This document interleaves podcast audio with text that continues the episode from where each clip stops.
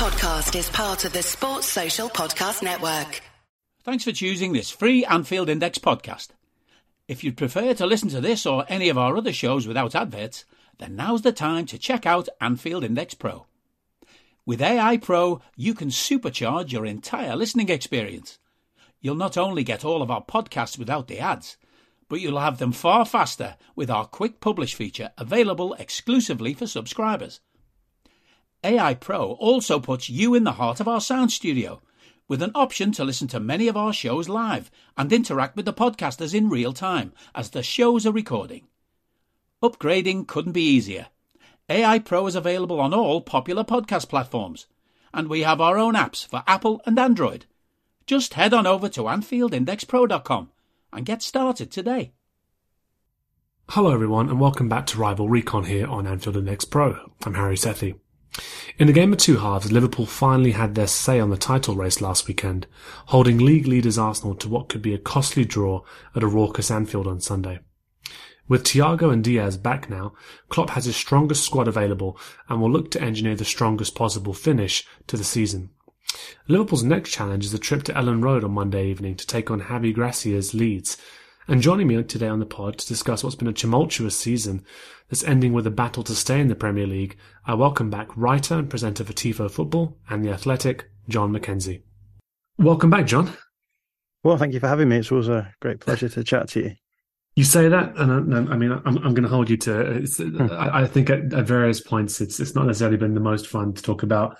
Um, so certainly this season, I know sort of differing differing expectations and differing standards, I suppose. But in, in terms of sort of um, Liverpool season, uh, certainly Liverpool's online discourse, uh, like I was just discussing before we started hitting, hitting the record button, not the most fun thing to uh, try and scroll through at the moment. I do try and keep uh, keep short shrift and uh, avoid it as as often as I can. And I'm guessing the the, the debate online around Leeds and and how the season has unfolded is is not like not any more pleasant to be honest. But I just wanted to ask you at this stage uh, of the season, given how things are, just just for your first of all overarching thoughts on on, on how the season has unfolded. Um, feel that there's a lot to cover there, so f- feel free to go on as long as you would as you as you would like to and touch upon sort of what you think the most important factors are. We'll obviously dive into it, but yeah, your your overarching thoughts on where Leeds find themselves at this moment. Well, I'll start off by saying that it's definitely been harder to be a Leeds fan in the last decade than it has 100%. been a Liverpool fan. So 100%. let's just get that one out of the way immediately. Um, yeah, it's been a it's been an interesting season. Um, I suppose the the way that this season went started at the end of of last season when we brought in Jesse Marsch ten games to go or so, maybe thirteen. Um, and that was very much, I think, a attempt by Victor Orta, the director of football at Leeds, to uh, I think maybe I, I, describe it sometimes as gaming the system. It's maybe a little bit harsh, but uh, as I see it, the reality for teams who are um, towards the bottom end of the table is that you have to do everything you can to survive. The league is getting more and more competitive at the bottom, um, as is, uh, I think, evidenced by the fact that if you look at the table, there is that uh, agglomeration of teams all close together in terms of points. So it's a it's a tough season in terms of um, actually staying safe. Um, you're in danger even if you're down in 12th place at the moment, which is which is pretty remarkable. Um, so I think Victor Orta came in and, and, wanted to maybe adopt a style of play where um, you're getting upside from buying players who maybe don't have the the the sort of technical level that um, some of the the better teams in the league have, but you're still trying to generate upside by um, emphasizing different aspect of the game, which is the out of possession side of things. So the theory is is that you can buy players cheaper because you're not looking to get technical prowess, but you are buying physical prowess. Uh, and uh, I guess Liverpool fans will will know exactly what I mean by that because I suppose the ongoing debates have always been around Liverpool. Uh, how do you how do you change your midfield? What does your midfield need? What should it be? Should it go back to what it was before? Should it become more technical, etc. Um, that that sort of debate, I suppose, is the is the foundation for what Leeds did at the beginning of uh, well, the end of last season and into this season. Um, and under Jesse Marsch, it, it transpired that it, it, very much wasn't going to work I think from a tactical point of view, there's been a lot of debates about the underlying numbers, as there always are. Um, but I think there are very clear tactical reasons for why Leeds struggled a little bit in the first half of the season. And that was mainly that um, when you play against teams who are going to try and build up from the back, Leeds are elite in many respects. They're very good at pressing, causing teams problems. So we've played quite well against some of the top six sides this season. But the problem is, is that when we play against teams at the bottom end of the table, they don't countenance our press or high press at all. They just play over the top of it and they look to try and exploit some of the weaknesses that emerge because Leeds uh, do try and, uh, by pressing the ball, they do end up um, congregating around the ball, leaving uh, far side weaknesses, so space on the far side that can be exploited. And uh, essentially, we we just struggled in those games where we were being given possession of the ball and teams were playing it over our press. So yeah, eventually Jesse Marsch left, probably too late really for us to solve any of the problems. There's been a couple of teams this season, obviously, who've brought in very good managers by firing their managers early on. So Unai Emery is having a, a, quite a bit of fun at Villa at the moment. And I suppose a, a manager like Julen Lopetegui, who is a former Real Madrid manager, uh, going to Wolves is another example of that. Leeds ended up in this situation then where they brought in they well initially a sort of caretaker manager, the assistant from one of the assistants from um, the Jesse Marsch era, um, and then panicked when um, we got uh, we lost a game. Uh, a, a, couple of games really that we felt that we should have won. So looked for a replacement manager.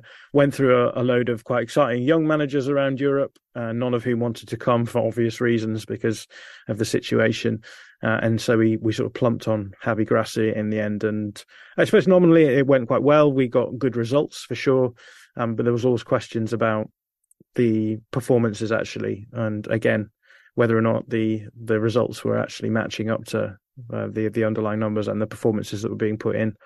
Um, all of which came to a head against Crystal Palace last weekend when Leeds ended up losing 5 1 which is not an ideal result at home against uh, another relegation candidate.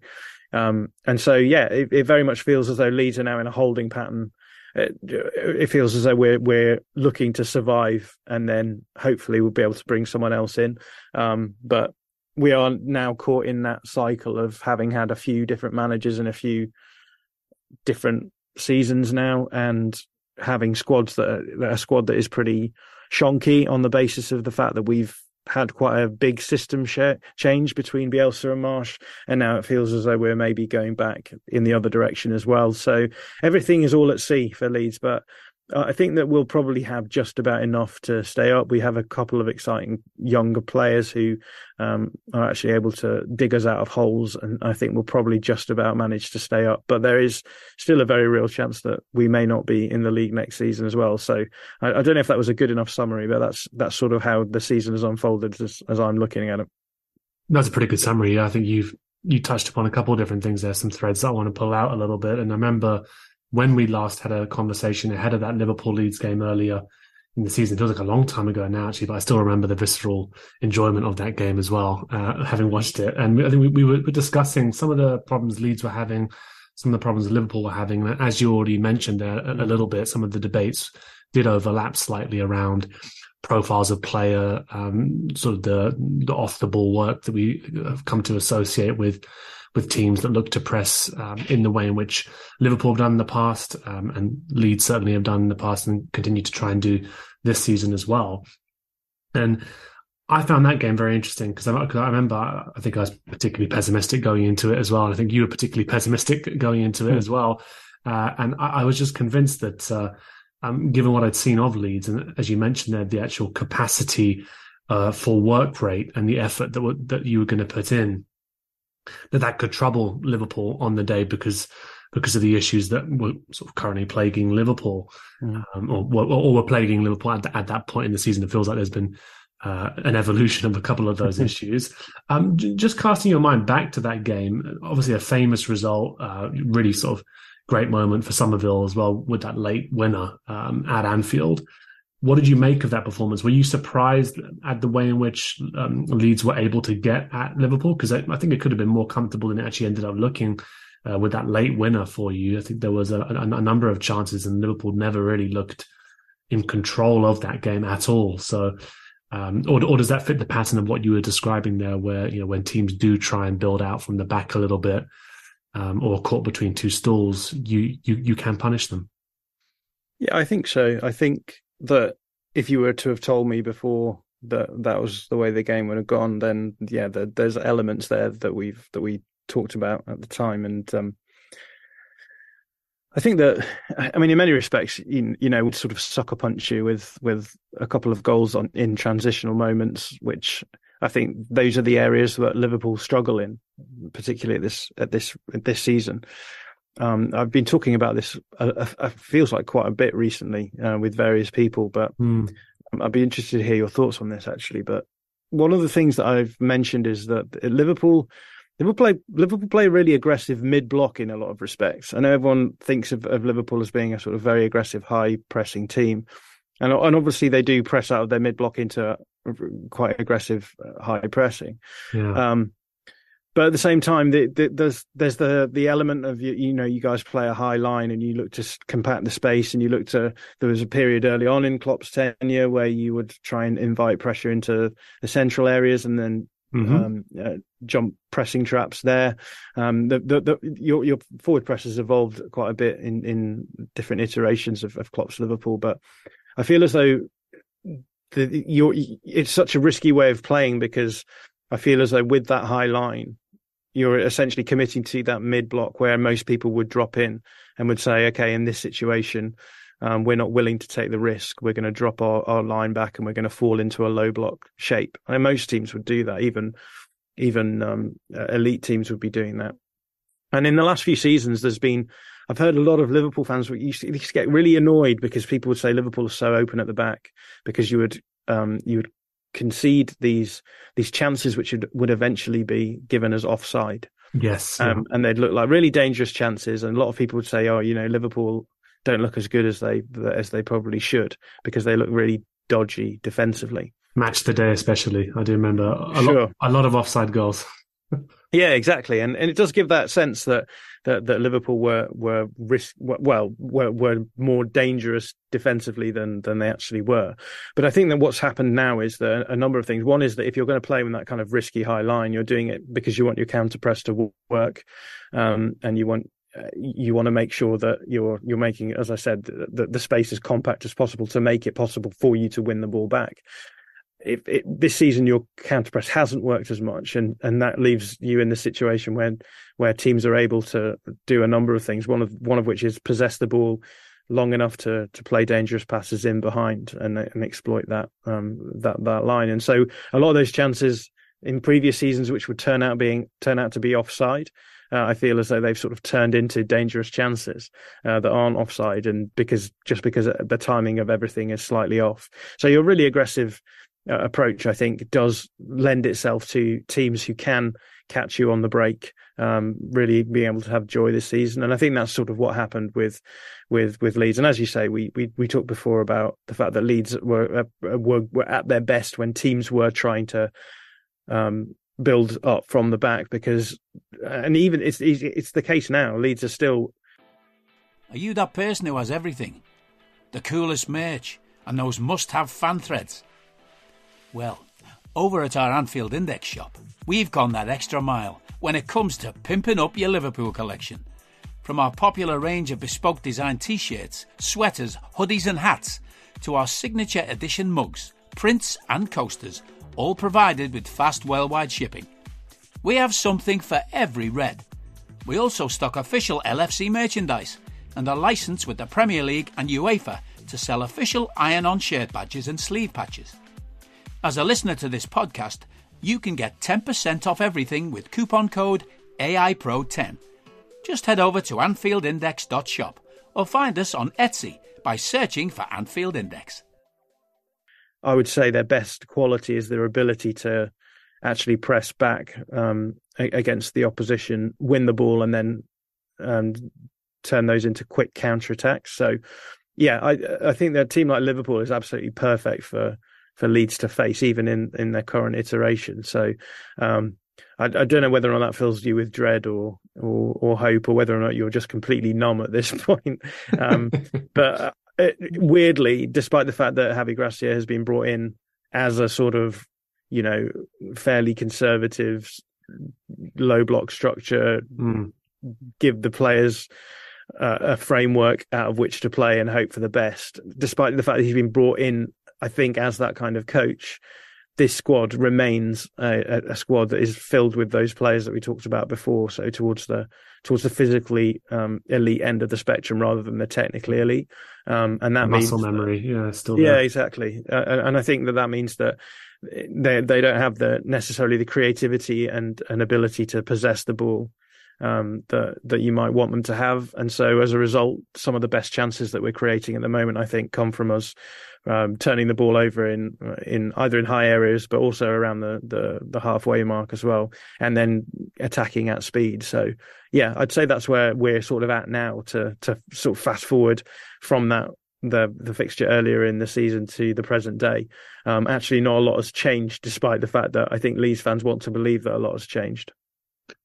Yeah, I'd, I'd I'd say not not huge amounts has has changed for Liverpool as well. To be honest, and I think um, just thinking back to that game and as you were outlining there, the different stages in evolution that Liverpool have had. I think uh, you're right. There there, there was a perception that lasted a lot longer than it was actually accurate uh, around sort of the Liverpool being this incredibly aggressive um, sort of gegen pressing team for whatever for whatever that word actually came to mean in the end. Uh, that heavy metal football that was thrown around a lot, and you're you're right to point out that actually it, it it's had di- different iterations, different incarnations. And I remember as you were just talking there about the uh, the period where Liverpool used to just set traps, really, where we'd we'd pump the ball into different areas uh, contest to, to try and w- win the header ostensibly, but actually never have any hope of winning that header. It would always be about the second ball and us hoovering that up. And I think that's probably when Firmino was at his prime, to be honest. That he was very good at doing that that job of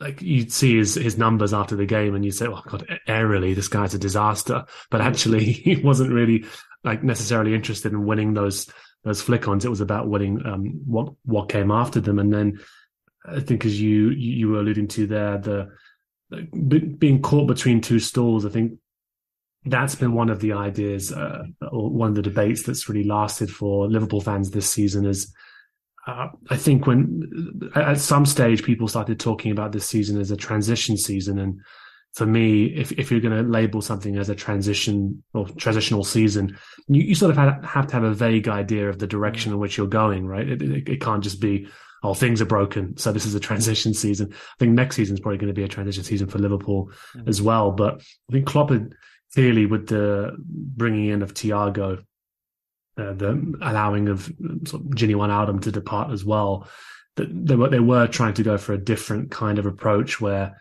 uh, you have a ball playing midfielder in Thiago who can dictate the pace of of a game and like uh, hopefully dovetail with the, the the presses to have a different way of packing teams in and uh, like pinning them into their own box and then trying to break them down in a different way than we used to necessarily. I think uh, I, I saw a video you did on on Liverpool versus uh, Arsenal um, in on on the weekend and mm-hmm.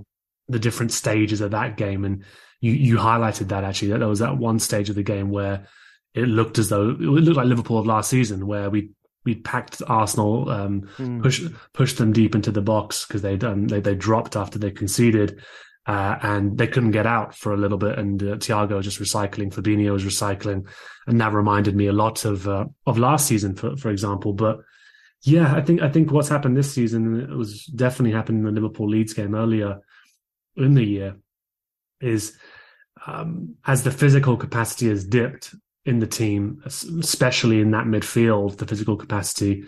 Whether it's, you know, I mean, there's lots of different debates as to sort of why that's why that's happened. I, I personally think that um, allowing Wijnaldum, uh, Wijnaldum to leave uh, Henderson's physical decline over the years anyway uh, has meant that actually Fabinho ended up doing a lot of defensive work over the past two seasons and also seems to now, now be suffering from the effects of that.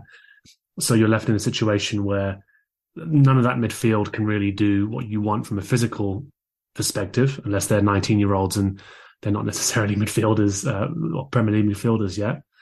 And then you've got Thiago, who can try and tape things together a little bit, and every now and then uh, becomes a much more combative midfielder than we probably wanted him to be when we when we signed him. Uh, but it's it's a, lo- a, long way to say that Liverpool are still very much at this halfway house point. Mm. There isn't a coherent idea as to what they're trying to do. In, in my mind, there's a couple of different um, avenues they could go down, and I don't think that the the coaching staff have necessarily decided that. Uh, was it, it, it, I'm interested in your opinion because I, I, remember we uh, we had a little bit a little bit of discussion about this earlier in the season, and I've spoken to Carl uh, Anka about it uh, in the past and his theories on things. But in, in, terms of where you see Liverpool's dysfunction as having originated from, what's what's your view, having watched a lot of them and yeah, ha- had to do sort of match breakdowns like you did for the Arsenal game? Yeah, I mean, to start off with, it's it is a tri- it's a it's a hard phenomenon to come to terms with. Um, as I said before, I think for, for me, it's that you play in that very specific way which relies on certain things being in place. And once those things aren't in place, everything seems to fall apart a little mm. bit. And the muscle memory is also the same. I think, uh, uh, like you were mentioning with some of those Leeds players, I think that, that we suffer from that a little bit as well. At, at times where you think, surely you're going to be sensible in this moment, but actually the muscle memory is to, oh, we could counter from here, and then you give the ball away uh, in a in a very dangerous area, for example. Yeah, but I think there's also uh, there's also a question of the extent to which Klopp necessarily wants the team to change or even even can um, affect yeah. that change. And I, I, think that's the thing that's that's so interesting because I feel as though the the Klopp method, despite the fact that there was that evolution that he had when he moved to the Premier League and realised that he couldn't simply be a gegenpressing coach, he had to have a uh, an in possession system and the, the various iterations of that. So yeah, the idea that, that you are going to get a huge amount of attacking upside from your fullbacks, the idea that actually you might be able to countenance uh, more technical players in the midfield areas, um, and also the fact that you had players who sort of fit the system. Um, and it feels as though you've then replaced mm those players with players who don't fit the system as well. mm Um, the, the the whole thing sort of. Hello, I'm here to annoy you. I'm here to annoy you into listening to more of me and more of others on EPL Index. We don't just have the Anfield Index stuff, we've got EPL Index as well, which covers the entirety of the Premier League. And we have three podcasts and a whole bunch of really good writing on EPLindex.com. The podcasts are my own two footed podcast, which is every day at 4 p.m., Monday through Friday, covering the whole league. We have a tad predictable, hosted by Tadiwa. You know Tadiwa, he does Anfield Index. He presents a tad predictable before every Premier League match week. And then Kevin DeVries and his crew on the EPL roundtable, they're every week after the Premier League match week. So make sure you listen to everything we're doing on EPL Index and follow us there on Twitter at EPL Index. Thank you. Bye bye strikes me as uh, as I mean, we you've, you've already mentioned that your your the, the the narrative is that Liverpool are are going to get undergo something of a of a, a, a, development this summer. Everyone's talking about the the fact that they're going to do a rebuild, but I do think there are real questions to be asked about how you do that. Whether or not the solution to this is just going back to the way that it was before, mm-hmm. um, whether or not that style will still work in a league where I think the the technical level is improving all the time. Uh, there's never been more money in the Premier League than there is now, and the the league has an, an advantage over every other European league. Um, we're seeing teams at the bottom of the Premier League being able to outbid and outpay players from you know the top of Serie A, for example. Yeah, uh, and yeah. that changes that def- definitely changes the dynamic. So uh, it, it it's a, a, a, very interesting time for Liverpool. I think not only that, but your your whole recruitment department has gone through something of a hmm. um, of an upheaval. So Michael Edwards has moved on. Um, Ian Graham's moved on. We've seen Will Spearman be uh, appointed to replace him. Yeah. Um, that was and, a positive. I, I hope. Anyway. Yeah, no, Will's a Will's a great guy, and uh, you know, I have I have absolutely no doubt that he'll he'll carry on the good work. But you, you know, any kind of upheaval like that just before you're going through a, a, a big rebuild um, at a point in time when there's been rumours about the FSG selling on, however true that is, or however much of the club and the stake they want to sell, etc. It is. There, there's a lot going on, and uh, it feels as though to have one summer where you're then going to you're going to rebuild the squad, and uh, presumably that will involve questions about whether or not you change the style of play that that you're going to be using, etc. Um, so there's a, there's clearly like a, a lot of upheaval at the moment, and I suppose that with all of the uncertainty about the playing style as well, um, it it it does sort of make it very tricky to to to really know what what the the issue is and how the club perceive the issue um, mm-hmm. in the first place. Um, but yeah, for me, it does boil down to what I was talking about before, which is that you play this like aggressive mid block um, into a high press that um, I think re- relies very, uh, very fundamentally on knife edge things. So the the height of the back line, the triggers where your your your back line steps forward or, or drops off, uh, etc. The the rigorousness and the and the the scope of the counter press to be able to stop teams from really benefiting from that um, approach. All of that to me seems very risky. But to what extent can you simply solve that by playing a different style of play when your manager has always played that style of play, etc.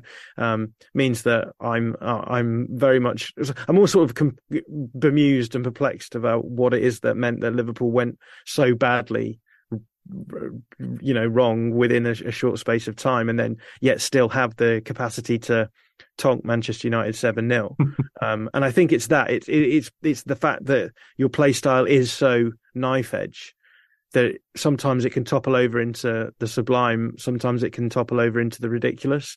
And there's not a huge amount of explanation as to why one thing goes one way and one thing goes the other.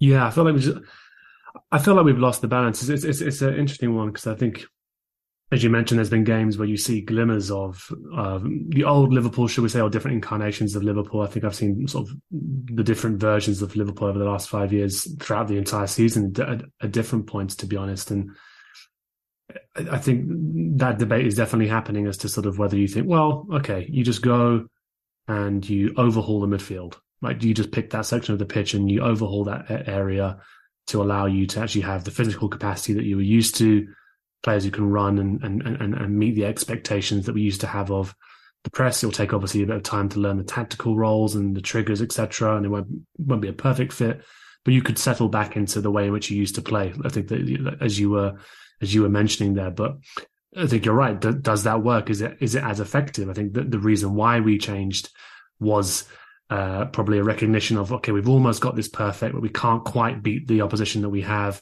What tweak can we introduce to to get that missing edge? And it's been interesting seeing some of those tweaks. And I think I think the bit that does rub me slightly the wrong way is. Uh, I, I, think we, we see, see, so many teams now doing these inverted fullbacks mm. uh, and taking on tactical tweaks that uh, are very familiar, uh, having seen sort of Pep Guardiola mm. roll out vari- variations of them uh, since his time in England. And I, I, I do find it slightly bizarre that you, you'd have such a distinct style. And yet, what's come in this season, or over not just this season, I think it was last season as well, to be honest, the little tweaks that we started to be introducing are actually um, like taking little tips and tricks from from that handbook, which is strange now, actually, considering Guardiola's uh, at a position in the season where he's not even playing that way any longer in terms of the way in which he's currently setting City up. But certainly against Arsenal, you saw that uh, intent uh, to to deploy Trent in a different role. Mm. Found it very interesting that there was decided to to test drive that against Arsenal at home. Very very very fun for the first 20 30 minutes. But I think that's what slightly concerns me in that you think the players, as you mentioned, who have come in Luis Diaz can sort of meet the pressing requirements of a Sadio Mane, but is not Sadio Mane and plays in a very different way to Sadio Mane. Uh, that's an immediate departure from somebody who seamlessly fits the system. And Darwin Nunez is a very obvious departure from from so, sort of the players of the mm. past. And, and Gakpo, and whether or not you believe Gakpo can evolve into something even slightly like what Bobby Firmino became uh, is another question itself. Um, but always happy to have sort of more Dutch players who are uh, generally quite tactically switched on in in in the team. But yeah, I think I think we could probably debate on on Liverpool and and, and think about where they're going to be heading um, for, the, for for the entirety of the pod. I, I do agree. It's a it's a it's a frustrating situation, obviously, but I think it's it's a fascinating one to see how Klopp is going to re oh, sorry, approach this rebuild. To be honest, because it's it is something that we've never seen him do. We've never seen him take on a challenge like this. So yeah, you you do hope, as you mentioned there, that the likes of Will Spearman and the recruitment staff are being properly empowered, and, and that some of those rumours around why Edwards or whoever have left the club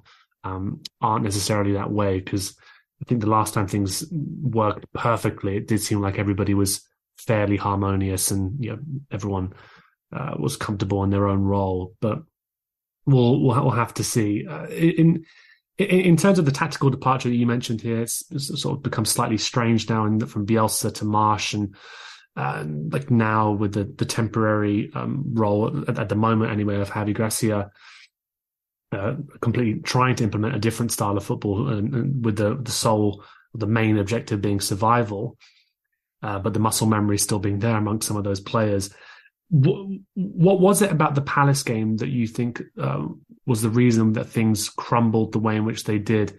Obviously, Palace have got a lot of really talented dribblers uh, who can who can make your life miserable on their day. But what was it about that game that you thought, oh, okay, some of the errors that we've, or some of the issues that we've seen here have really been exposed? Yeah, again, I think it comes down to what I was saying before, and that is that despite the fact that a lot of the Leeds fans want to think that we're now some kind of possessionally smart team, we are very much a team who has their upside from from in the out of possession phase. Yeah. Um, I I felt until the Leeds goal went in, we were very much able to control the game through the the out of possession phases. Mm-hmm. So deny Palace any chance to to really progress the ball beyond set pieces. Um, and there was a level of intensity there, which just it just helps um, when you can't possess the ball. If you can pre- prevent the other team from being able to to carry it down the field.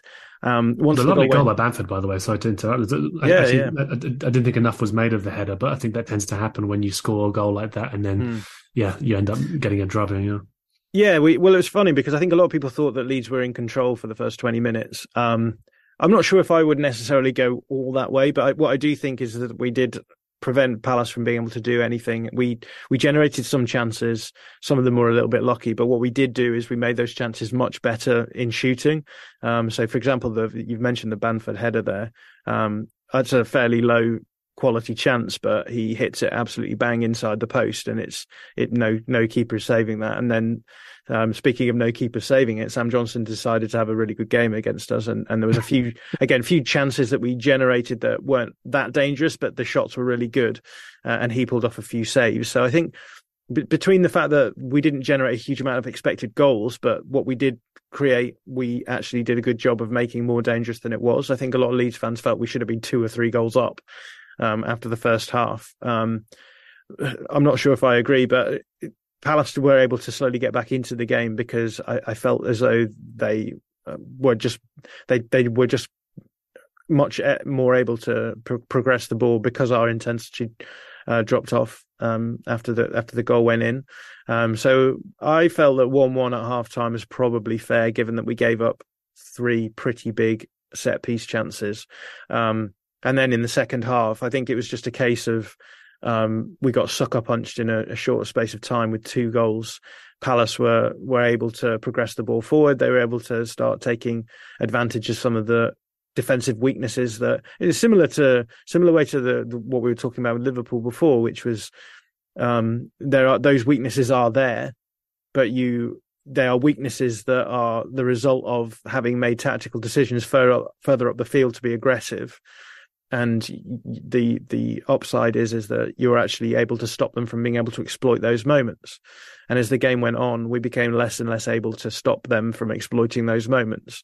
And so again it, it's another one example of those sort of knife edge games right? Where as as long as what Leeds were doing was working in the in the first 30 minutes or so was working it was fine. But as soon as the intensity dropped off it flipped the other way and became quite um, it became quite raggedy. And so, yeah, it was one one at half time. They scored two goals fairly quickly early on in the second half, and then I felt from that point onwards, uh, Leeds just had to be aggressive to try and get back into the game, and that just exacerbated some of the the defensive weaknesses that we have. So, yeah, five one is probably a little bit harsh. Everything sort of went right for for Palace, but equally, I do feel as though in that second half, Palace were able to control the game, were able to generate a couple of chances which they scored quickly because we were sh- sloppy, and then from that point onwards, we just couldn't get back into the game because it just left us completely exposed on the break. So.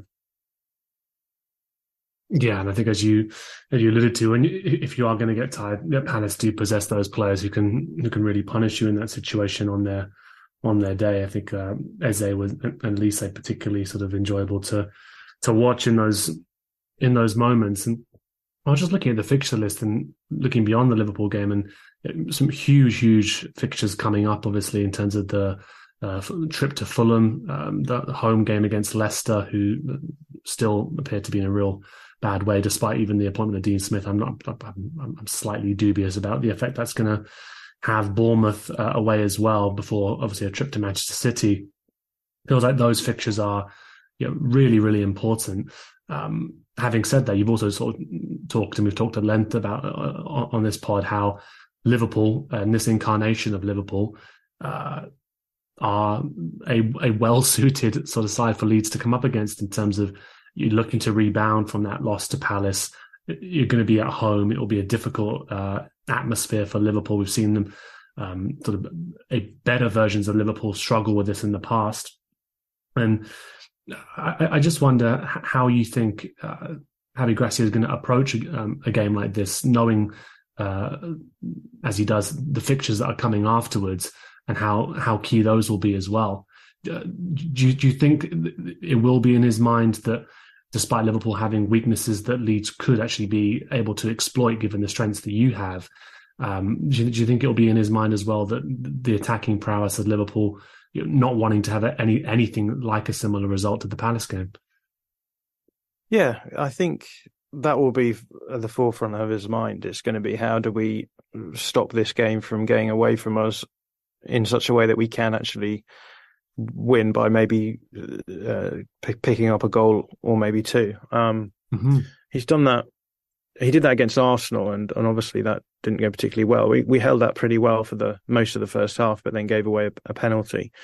Um, and I think whenever when it comes to coaches like Javi Gracia, it's, it's always a sort of it's always a sort of negative gamble, right? It, it feels to me as though the attitude is always well, we'll we'll play it safe and then see if we can hit on the break, but because you're playing it safe, you make it very difficult for you to hit on the break. So um, it will be a case of whether or not you can break us down comfortably and um, how you go about doing that. Because as we said, if if it is the case that you're going to try and build up through us, I do think we can cause teams problems in that build up phase. So um, if Liverpool choose to be quite direct and and and almost force us back and then and then possess the ball, I think it will be a different story in, in, entirely. Um, and I, again, like we we've just talked about the Arsenal game where I felt as though in that in that first half, Arsenal had the better of it. You managed to get back within a goal, and I think a combination of of the pressure that was on Arsenal and and the fact that you know the the the the, the crowd was lifted, um, regardless of how important. I don't need a VPN. I've got nothing to hide. This is what I used to tell myself before I hooked up with LibertyShield.com. Not only is my home internet now fully encrypted, but I can now access all the websites I want, whenever I want, and do so from absolutely anywhere. As a Liverpool fan, I love to know I can now watch every match, regardless of whether it's on UK TV or not. My Liberty Shield VPN makes sure nothing is blocked and guarantees me super fast streaming speed throughout that match. You can get connected right now with their software package, which includes a 48 hour no obligation free trial and instant access to their apps for Apple, Android, Fire TV, PC, Mac, and Android TV. Or go a step further like I have and get one of their pre-configured VPN routers. These small but powerful devices allow you to easily connect every device in your home to VPN making it the perfect solution for smart TVs, Mac boxes, and games consoles. Visit libertyshield.com today and use coupon code AIVPN25 to get 25% off at checkout. That that's that sort of phenomenon is to momentum. It just felt as though Arsenal uh, shrank shrank deeper and deeper, and and you were able to keep them largely forced back for a lot long stretches of the of the second half. And I think that the same thing may be may be true if you can manage that against against Leeds. If you can keep us forced in, um, again, you know, the gamble is always what happens if we manage to get the breakaway. But um, I do think that if you are able to retain the possess- possession of the ball in our final third largely and move it around side to side, you're you're almost certainly going to be able to generate a couple of goals that way. So. Um, yeah, I think for me the big question is: Do you try and build up through our high press? We played Manchester United twice in a row because of, of various fixture scheduling um, realities. But um, in both of those games, Man United tried to continue to try and build up through our press, despite the fact they were really struggling to do it. Um, and I'm I'm sort of interested whether or not Liverpool and Klopp are, are, are, going to have the same attitude. Whether it's going to be we'll try and build up, and if we can't, then we'll just go direct and and just try and force you back naturally through winning second balls. Um, or whether or not, yeah, you, you just keep on doing that and actually allow us to control the game. And in that sense that I talked about it before, where where Leeds are able to keep you away from the final third well enough to um, through through out of possession stuff to to make it um, difficult for you. But yeah, the the thing is, is that but I think both teams have dangerous players who can who can change games just in moments. Um, most of what we've done since Javi Gracia came in has been through. We don't score many system goals at all. We score. We've scored a lot of goals from um, players picking the ball up at the edge of the box and scoring, you know, really nice finishes.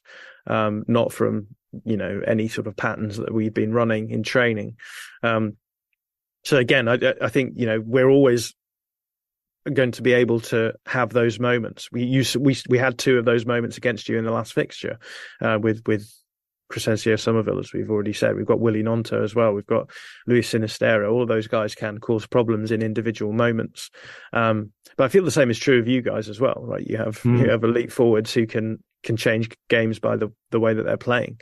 Um, and so, yeah, I, I, suspect it will end up in that sort of dynamic of of you controlling the ball, forcing us back, and and and uh, trying to mitigate us when we're on the break. Um, but yeah, I don't know. I I I I can I can conceive of a, a reality where we do actually manage to press quite aggressively for most of the game and and actually make it hard for you to build up through our press. But um, yeah, such is the nature of these two teams at the moment. I don't want to go either way on those on those yeah. in terms of predictions. No, I know what you mean. I, th- I, th- I think it could be quite chaotic. Actually, I think uh, I think games against Leeds and Liverpool have tended to be quite chaotic in uh, some wonderful ways in the past. Uh, but I think that uh, this one could be. Uh, it's interesting to hear what you, are saying there about sort of how we approach the build up. And I do think what we saw against Arsenal, certainly in the first 30 minutes of trying to deploy Trent in that, in that way without having sort of necessarily rehearsed it. And actually, to be honest, I, don't necessarily think Trent has all the skills just yet to actually understand and play that role uh, very effectively, um, whilst also being uh, you know, a bit more resistant to dealing with a high press. Uh, I, I, thought Arsenal targeted him very well, uh, and he didn't necessarily have the the ability to get his way out of it in the early in the early stretches of that game. I think mm. if if we were to try and do the same thing against Leeds in a high press, I think it would also be playing into your hands a little bit uh, around um, nervy defending. You know, players losing the ball, passing backwards, giving it to Alisson far too much that we shouldn't be doing. Uh, so I would not be surprised, as you mentioned there, to see Darwin Nunez uh, deployed down the middle and uh, us go a little bit more direct. I, I, think for for me, for my side, the the biggest positive Liverpool could have before the season's over and they're able to start working on on recruitment is was the the return of of uh, Thiago in, in in midfield and and what he offers in terms of just a little bit more control in that midfield.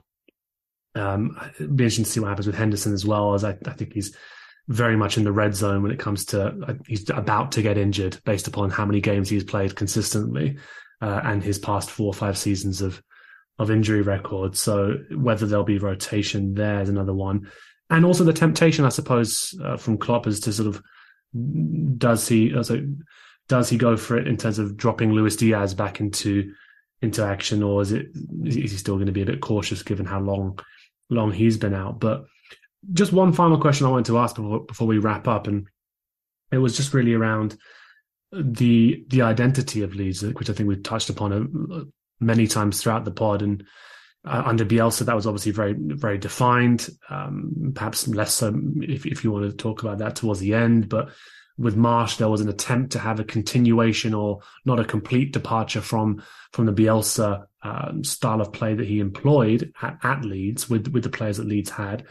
And Javi Gracia feels obviously like a stopgap option at the moment to, to, to shore things up and secure survival.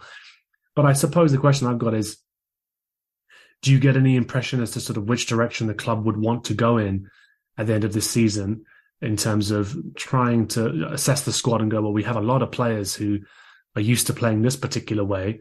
To overhaul the squad and, and move to something else would would, would take a, a lot of work. Do we just try and find uh, a, a, few players here and there that can make this more solid and, and a manager that's that's used to that system or used to that style of play, or do we do actually begin that departure away from away from that approach? Uh, and and I suppose how, how much of that question or how it's answered hinges upon whether Leeds are in the Premier League next season. Yeah, I mean, lots of questions. Big, sorry, big questions. no, no, no, and and I think that valid questions. I suppose the way that I would start an- by answering that is the big question is: Do they actually move Javi Gracia on at the end of the season? Because I, I have a sneaking suspicion that that if he does keep us up, then they'll be tempted to to keep him on. But mm-hmm. that's something that we can't really know at this point. There's also the possibility that Leeds will be owned by a uh, um, conglomerate of people who are invested in the San Francisco 49ers as well. Um, that's been rumbling on for a while. So uh, whether or not that changes over the summer and they take full control, um, I think they currently own a minority stake, and the possibility is that they would take the minor- the majority and then control the club. If that happens, uh, uh anything could happen, I suppose. Um, in terms of practically, yeah, the, it would be tough for us to completely reinvent the wheel with this squad um, because we have a majority of people in that squad who are going to suit the the, the more out of possession um, focused approach. Um, but uh, yeah, we we are drastically in need of some technical players to start changing that either way, I think. Um, so I would like to see more more of those those come in. But we've been given no indication really of what the club wants to do, um, largely because I mentioned before that there was a number of managers that were being touted as potentials when we moved Jesse Marsch on that we were trying to get, and I don't think there was necessarily a a, a sort of thematic um, element running through all of them. Um, beyond these are young up and coming managers who have interesting tactical ideas and we could probably get them before they make the next step up to the elite level. Um, which i think is it's positive right? In, in nominally speaking um, to be looking at managers like that. Um, but again that means that those coaches would be probably playing very different styles so it's, it's hard to know exactly what the plan would be. But it, the the worrying thing, I suppose, for me is that we've gone from this this situation where we were, where the ownership were nominally trying to be quite smart and be like, look, we're thinking about what we're doing. We've got this whole plan in place of of how to game the system, as I called it before. Here's a coach who can do that. This will allow us to change our squad building so that we save money and we can bring in um, these elite physical players to play um, to, to play the style we want. And because um, technical players are more sought after in the Premier League. That means we should be able to save money. But looking back at it now, we've ended up in a situation where it felt like we've overpaid for players anyway. Um, we've we've changed our approach very drastically in the course of the season, and it, it, whatever happens from here on in, the the the board and uh, an ownership of the club can't pretend that this was all in the plans uh, because it has all just been pulled apart very very quickly. So yeah, I think most most Leeds fans want stability, which is why I think a lot of them probably would want Javi Gracia to stay on, uh, because we've obviously had a few good results under him, um, regardless of how lucky those have been. And the the idea is almost that he's a sort of quite conservative coach who will keep us up either way. Um, and so, what's more important for next season is to have a little bit of solidity and um, and continuity, and, and that would be good.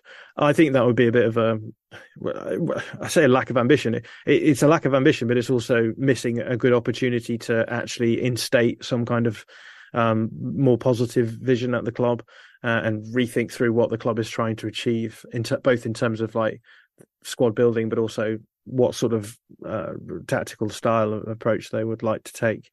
And I worry that if they keep on having Gracia and he, you know, he variances down a little bit next season, having varianced up at the end of this season, which is exactly what happened with Jesse Marsch, you then end up with a situation where you fire the coach at Christmas and you're in the same situation, but a year on with the majority of your players now a year less on their contract and a year older as well. So, um, yeah, I think uh, I think the club needs to make some smart decisions this this um, this summer, and uh, they haven't given a huge amount of indication that smart decisions are their thing. Yeah, a number of big questions. I think plenty of Liverpool fans thinking about the big questions that are uh, swirling around the club and the coaching staff and the hierarchy as well. There, I think there's plenty of um, very deep questions that are swirling around the Leeds um, hierarchy, both on the pitch and off the pitch as well. So I think it's going to be a very interesting period, um, and hopefully we can get on a pod next season uh, again to discuss them in detail because I obviously always really enjoy these conversations um, with you, Jon, and, and, all the insight you're able to to give us as well. I'm conscious that I think both of us are probably uh, have got one eye on the Champions League fixtures that are happening as well. So I'm going to wrap things up there. But just once again, Jon, thanks so much for um, for for coming on. And was there anything that you did want to plug in terms of sort of work that you've um, got got coming on um, in this uh, this week? Yeah, um, well, thank you for having me on. It was great to have uh, the space and time to to ask the big questions. So I always appreciate that. In terms of work, I'm I'm currently working on an Aston Villa video, which I'm not sure is going to be hugely interesting to your to your audience, but um, yeah, we we do cover Liverpool a fair amount. It's been tricky this season for all of the reasons above. Um, it's been hard to get a handle on on what's what's going on uh, tactically often yeah. at the, the, the club. But um, I think over the summer there'll be plenty to talk about. Um, we'll have a sensible transfers video out uh, at some point when the season ends, which I think with your case will be will be nuts because there'll be so much to consider for it. But um, but yeah, that's a Tifo football. So I can be found both on the IRL channel or the illustrated channel. I have scripts on on the illustrated channel as well. So do check those out if if you like the um, a more cerebral approach to football. Um, so yeah, but thanks again for having me on. Yeah, would definitely recommend uh, all the listeners check those check those videos out. Um, I think certainly the match breakdowns and like uh, re- reference the Arsenal Liverpool one earlier in the pod. For those who aren't able to to catch the games or sort of always looking for sort of a slightly deeper understanding of what's been going on or attempt to understand what's going on, as Jon's talking about there, because it's been tricky for Liverpool uh, this season. Um, those are a really great way of um, getting more to grips with some of the questions uh, that you can then sort of focus on for for for future fixtures. So definitely encourage encourage that as well. And for those who are listening to Rival Recon here, uh, there'll be another episode ahead of the game against Nottingham Forest on the 22nd of April. Uh, but between now and then, there's a whole whole array of great uh, pods on the channel that are coming out, uh, diving into yeah what the summer will hold. And you know, Jon mentioned sensible transfers there. I think the priority for me would be trying to think about what's the most attractive letter or proposal um, I could send the way of Ugarte or uh, Caicedo to name, to name a few. But I'm sure there's going to be plenty that will come up um, across the, the pods that we release on the channel and also um, on, on some of that work that Jon referenced there as well. Uh, so thanks very much for listening, everyone, and there'll be another episode ahead of that game against Nottingham Forest. We hope you enjoyed listening to this Anfield Index show. Please be sure to subscribe to our channel so future podcasts find their way to your device automatically. There's nothing quite like fan engagement, and we'd love to know what you think of anything discussed on this show. The best way to get in touch is over on our free Discord community where both podcasters and listeners debate the hottest LFC topics 24 7. Sign up free now at AnfieldIndex.com forward slash Discord. You won't regret it. You can also follow us on Twitter at Anfield Index and find us on Facebook by searching for Anfield Index. Oh, and before you go, we'd love it if you could leave us a five star review on your favourite podcast app. It only takes a couple of seconds, and it means the world to the people who create these free shows. Sports Social Podcast Network.